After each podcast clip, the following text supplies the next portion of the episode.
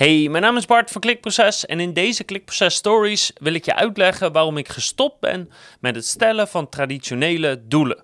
Dus ik ga je vertellen ja, waarom ik daar ben mee eh, gestopt en wat ik dan nu precies doe. Welkom bij Klikproces met informatie voor betere rankings, meer bezoekers en een hogere omzet. Elke werkdag praktisch advies voor meer organische groei via SEO, CRO, YouTube en Voice.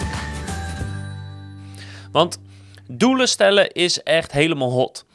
Sterker nog, uh, sommige mensen geven je het idee dat als je maar een doel stelt wat, wat hoog genoeg is, wat, wat ver genoeg weg is en dat de lat hoog ligt en je denkt er heel goed aan en je gaat elke dag naar je werk, dan haal je het wel. Nou, en dat is echt complete onzin. Sterker nog, de manier waarop we doelen stelden zoals de meeste mensen dat doen, dus ik wil zoveel omzet halen, zoveel groei hebben, dat werkte voor ons totaal niet en dat werkte misschien zelfs wel tegen ons werkte misschien wel demotiverend. En de reden daarvoor is eigenlijk als volgt. Als je een doel stelt wat, wat vaak toch gaat om winst of omzet, om groei, dan ben je voor dat doel afhankelijk van anderen. Je bent afhankelijk van klanten, van leveranciers, van heel veel verschillende factoren. En dat betekent dat je in theorie alles goed kan doen, alles op orde kan hebben, alles perfect kan hebben en dat je nog je doelen niet haalt of zelfs bij lange na niet haalt. Terwijl je daar in feite op dat moment dus eigenlijk helemaal niets aan kan doen. En dat kan zijn eh, de besluitvorming van klanten, dat kan zijn gewoon de economie, dat kan zijn dat er qua wet en regelgeving iets verandert. Weet je, er zijn heel veel factoren waar je eigenlijk geen enkele invloed op hebt. En er komt ook nog bij dat de doelen vaak heel erg arbitrair zijn. weet je, ik wil een ton extra omzet hebben, of een miljoen extra omzet hebben, of zoveel procent groei. Of ja, weet je, die getallen worden in principe gewoon een beetje verzonnen. En ja, wat nou als je ze haalt? Nou, super tof. Maar het had wel meer kunnen zijn. Ja, en wat als je het niet haalt? Ja, dan is er misschien eigenlijk nog steeds niks aan de hand. Want nou, je hebt niet uh, een ton extra omzet erbij, maar 80.000. Nou, dat is nog steeds een goede groei. Zijn we ook blij. Weet je, het is zo arbitrair, het is zo nikszeggend. Dat ik dacht, ja, waarom, voor wie of wat doe ik dat eigenlijk nou precies? En de reden dat ik vind dat het zelfs demotiverend kan werken is eigenlijk als volgt. Stel dat je bijvoorbeeld zegt: ik wil een ton extra omzet draaien per jaar of een miljoen of nou, maakt niet uit. En daarvoor heb ik uh, eh, 10 gemiddelde extra klanten nodig. En jouw hele bedrijf en, en alle processen om die extra klanten erbij te halen, die draaien als een tierenleer. De accountmanagers of de buitendienst doet goed te werk, de producten zijn goed, de leveranciers is goed, alles gaat goed.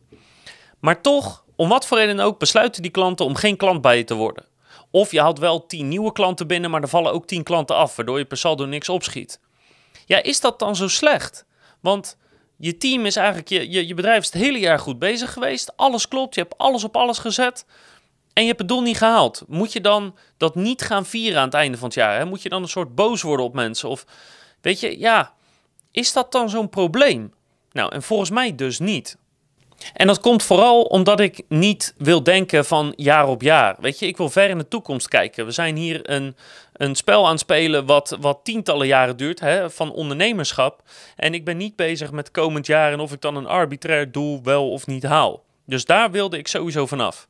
Daarnaast vind ik dat als wij als klikproces zijnde doelen stellen waar wij 100% controle over hebben en dat goed uitvoeren of zo, zo goed mogelijk doen of misschien wel beter dan onze doelen, dan komt de rest vanzelf wel. De output die we dan zoeken, of dat nou groei is of, of winst of medewerkers of gewoon toffe projecten draaien, als we die dingen doen, dan komt de rest vanzelf wel dan maakt het niet uit of het nou dit jaar is of volgend jaar of over drie jaar. Want ja, over drie jaar wil ik ook gewoon nog steeds klikproces draaien. Dus die hele tijdsdruk haal je er dan op een positieve manier uit. En je hebt het alleen maar over dingen waar je 100% controle over hebt. Dus als het niet lukt of het gaat niet goed, dan kan je er ook daadwerkelijk iets aan veranderen. En raak je niet gefrustreerd dat jij alles goed doet. En ondertussen je door factoren waar je niks aan kan doen, dat je toch niet je doelen haalt en daar misschien zelfs wel op afgerekend wordt. Daarom kijken we bijvoorbeeld niet meer naar klanttevredenheid. Want we weten gewoon dat ja, het kan van, van de dag, van de week, van de maand afhangen. Uh, je kan drie jaar uh, heel goed werk leveren en dan gaan er twee dingen fout na, uh, in de laatste maand zeg maar, van de samenwerking. Nou, en dan stoppen ze ermee. Um, andersom natuurlijk ook. het kan ook zijn dat klanten heel aardig vinden en daardoor ongeacht dat er van alles fout gaat, dat ze je toch, dat ze toch heel tevreden zijn. Ja, eigenlijk gaat dat nergens over. Dus Hoe kan je dat nou intern krijgen? Nou, door bijvoorbeeld te zeggen, ehm, als uh, mensen een mailtje sturen, dan moet er binnen twee uur gereageerd worden. Dat is iets wat, uh, waarvan wij weten dat klanten het belangrijk vinden, wat wij belangrijk vinden. Dus als we dat nu als intern doel stellen, dan weten we ook zeker dat die klanttevredenheid vanzelf komt. Um, datzelfde geldt bijvoorbeeld voor omzetdoelen. Nee, we zeggen niet we willen een x bedrag extra omzet hebben. Nee, bijvoorbeeld we willen uh, 12 blogposts in een jaar publiceren. Want we weten dat dat op termijn uh, vanzelf klanten op gaat leveren. En zo'n blogpost, daar hebben we 100% controle over. En over die klanten helaas niet. We hebben dus ook geen doel meer van we willen vijf of tien nieuwe klanten. Maar we kijken bijvoorbeeld veel meer naar medewerkerstevredenheid. Want daar hebben we als klikproces zijnde wel 100% controle over. En als er iets niet bevalt, dan kunnen we dat wijzigen. Die macht hebben we. Dus op die manier ben ik gestopt met het stellen van traditionele doelen en ben ik alles terug gaan brengen naar alleen maar doelen stellen waar wij 100% controle over hebben.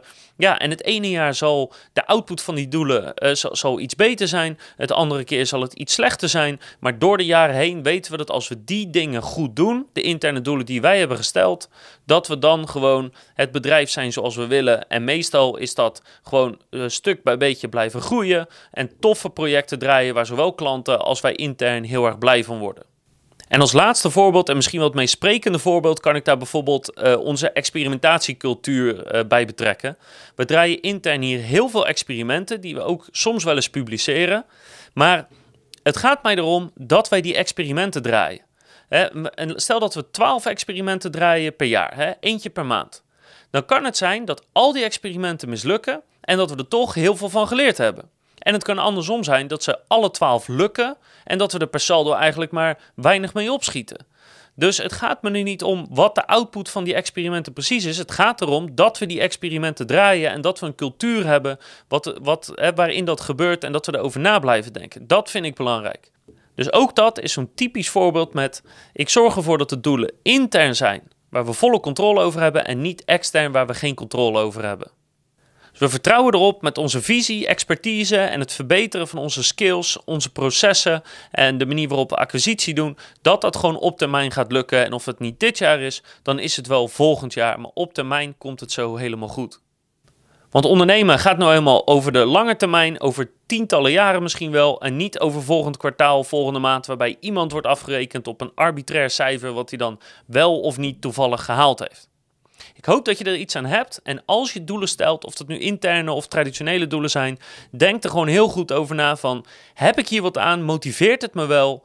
En uh, is het wel slim wat ik nu precies aan het doen ben? Want ik kan je wel echt zeggen dat het heel erg veranderd is voor klikproces sinds we zijn gestopt met nou ja, traditionele doelen en zijn begonnen met interne doelen uh, op te stellen. En dat is eigenlijk voor het hele bedrijf heel erg gezond geweest. Ik hoop dat je er iets aan hebt. En ik hoop natuurlijk dat je de volgende keer weer kijkt, luistert of leest. En dan heb ik nog veel meer klikproces stories voor je. Uh, en natuurlijk ook advies over SEO, conversieoptimalisatie, YouTube en voice.